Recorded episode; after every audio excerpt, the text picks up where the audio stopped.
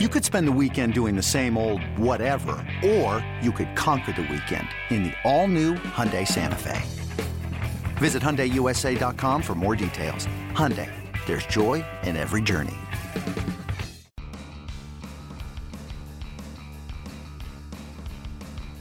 You're listening to MLB.com Extras, brought to you by MLB.tv. It's baseball everywhere. The Padres are not waiting until the uh, trade deadline to reinforce their team for the future. So they've already made a big deal. Uh, let's talk about that with AJ Cassavell, our awesome beat writer for the Padres on Allison's Twitter. AJ, uh, so they traded Fernando Rodney. Um, and smartly, because, I mean, how much do you need a closer when you're not winning a whole lot of games? But uh, they got back a pitcher that they see. They, they made a trade with the Marlins. They got back a pitcher that AJ Preller seems to think is a future uh, middle of the rotation starter. So, what can you tell us about him? Well, I mean, he's he's been unbelievable this year. If you look at his uh, Fernando Rodney's numbers at the major league level, just just take those numbers and kind of uh, apply them to Chris Paddack at the minor league level. He's been he's allowed, I think, nine hits and two walks over 28 innings. So his WHIP is something around 24. His ERA, he's he's allowed, I think, three earned runs and six starts. So uh, I think this year he's boosted his stock a lot. Uh, it, it sounds like Preller kind of viewed him as uh, the best pitching prospect or one of the best pitching prospects in the Marlins system. Obviously, like you said, uh, the idea of trading Fernando Rodney, that's kind of one of the more obvious trade uh, possibilities. Not, I didn't necessarily see it coming this fast, but uh, you don't necessarily need a closer uh, when you're closers are luxuries. Closers are luxuries for teams that are competing for the playoffs, and right now the Padres aren't. So uh, I think that trade was coming, and uh, Preller said he fielded calls from about 10 different teams. So uh, uh, I guess he liked the Marlins offer the best. If you look at Paddack's stats so far, uh, you can kind of see why. Yeah, so we should mention Chris Paddack is uh, 20 years old and at Class A, six starts. He allowed three earned runs at .95 ERA, which is basically like equal to not having the ERA. Um, and I, I mean, you can't really I, I guess he had to also weigh like when he wanted this whatever player they obtained to really be ready to help the major league team. Um, I'm sure that they have a vision of exactly. I mean, I don't. I'm, I know they have a vision. I don't know if they have like a concrete plan for exactly like when they see themselves being competitive on the major league level. But the one thing you have to be careful of, I guess, right, is to not um, get somebody who might be ready too early, which sounds kind of weird, but it's going to take them a while to put this whole thing together. So somebody who might be ready two or three years down the road, I guess, is sort of what they're looking for at this point, right? Yeah, yeah, and I think uh, the the one thing they were really looking for was pitching, uh, pitching depth in their minor leagues because they have some pretty good hitting prospects that are almost uh, that are kind of on the brink of breaking through at the major league level. But the depth of pitching in their minor league system isn't isn't quite up to the, the depth of their hitting. So that's kind of what Paddack brings, and obviously he's he's probably not going to arrive maybe till 2019. Uh, but you know what? They're building for the future, and that's kind of that, we saw that with the James Shields trade earlier when they got Fernando Tatis Jr. 17. Well, he's not going to help for another five years, but basically what they're doing is they're taking these these veterans who are kind of luxuries at this point and trying to uh, trying to turn them into uh, to, to turn them into pieces in their minor league system. Okay, so who take? They do need a closer for you know some purposes. Um, so who takes over that role?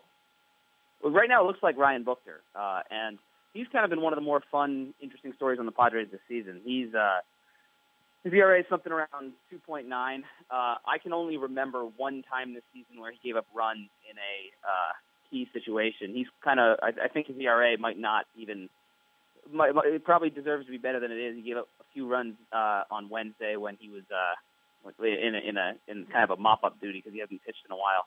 But uh, he's really interesting because a lot of teams passed on him. He was in the Braves system, he was in the Dodgers system, and they kind of didn't really give him a chance.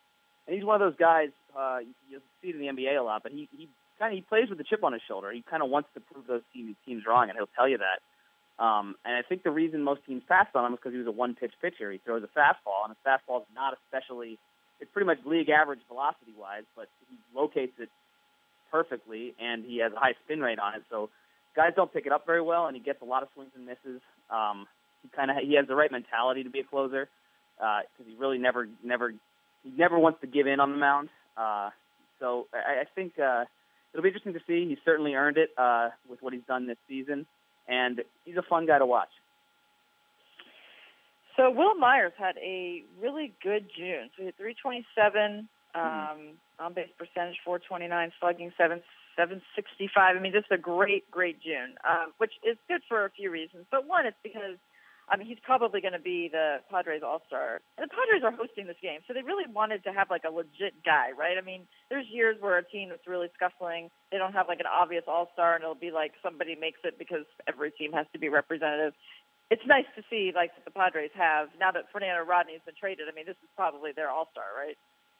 Yeah, and there's there's a small case you can make for Drew Pomeranz. I think maybe he pitches well tomorrow, he could get some consideration, but without Fernando Rodney in the mix, I think for I think Rodney is, is an all star. He'll probably be an all star for the Marlins now. Uh, without Rodney in the mix, Myers is as much of a lock as you'll see, which is which is kind of exactly what the Padres wanted. He's uh, I mean, he's young. He's kind of he could be the face of the franchise for a few years to come. Um, uh, I know I've talked to Wil uh, a few times. He wants to participate in the home run derby uh, like desperately.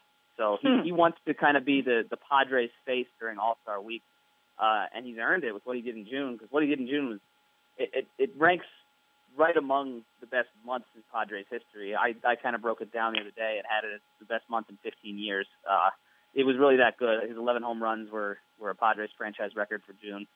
So uh, I mean, coming into this month, it wasn't it really wasn't like that for him. But he's just taken off, and and it looks like he'll be in the All Star game. Uh, some news that was a bummer. Jon Jay um, so he fractured his right forearm. He's going to be out a month. Um, I guess it took them a while to come to that conclusion because he's actually suffered this hit, being hit by a pitch a couple of weeks ago.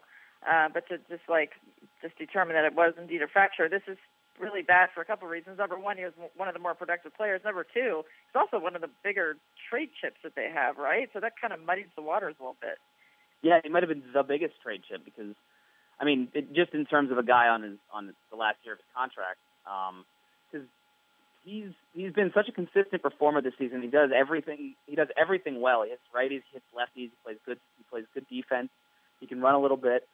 Um, so I think there there would be probably six or seven teams lining up for a guy like that that are in contention right now, a center fielder. Um, and it, it definitely hurts the Padres because uh, the, the timing of the injury is what's the worst. If it had happened three weeks ago, then maybe he'd be back with a couple weeks before the deadline and be able to show off that he's healthy and feeling fine. But right now, it looks like he'll come back right around the trade deadline, and uh, that's, I mean, obviously part of it, part of what factors into it, uh, with, for why it's so disappointing is that he's performed well for the Padres. But I think in the broader picture, it's just the fact that who knows what they'll be able to get for him. Who knows if uh, he'll be back in time if they decide to trade him. Uh, before uh, August 1st.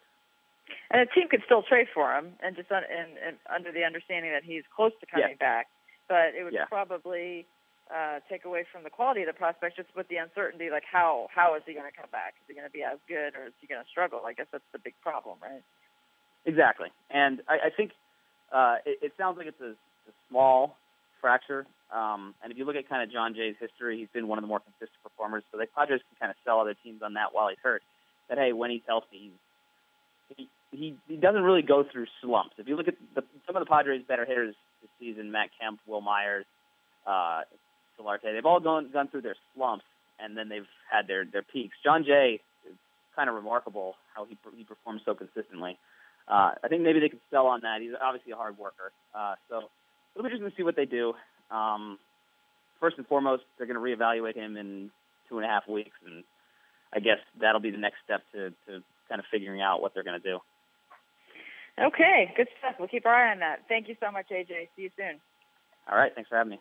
MLB.tv Premium, the number one live streaming sports service, is celebrating 13 years. Watch every out of market regular season game live or on demand in true HD. Real time highlights, live look ins, pitch tracking widget, and more. MLB.tv Premium includes a free At Bat 15 subscription. Watch live baseball on over 400 mobile and connected devices. Watch at home, in the office, or on the go every night on every device.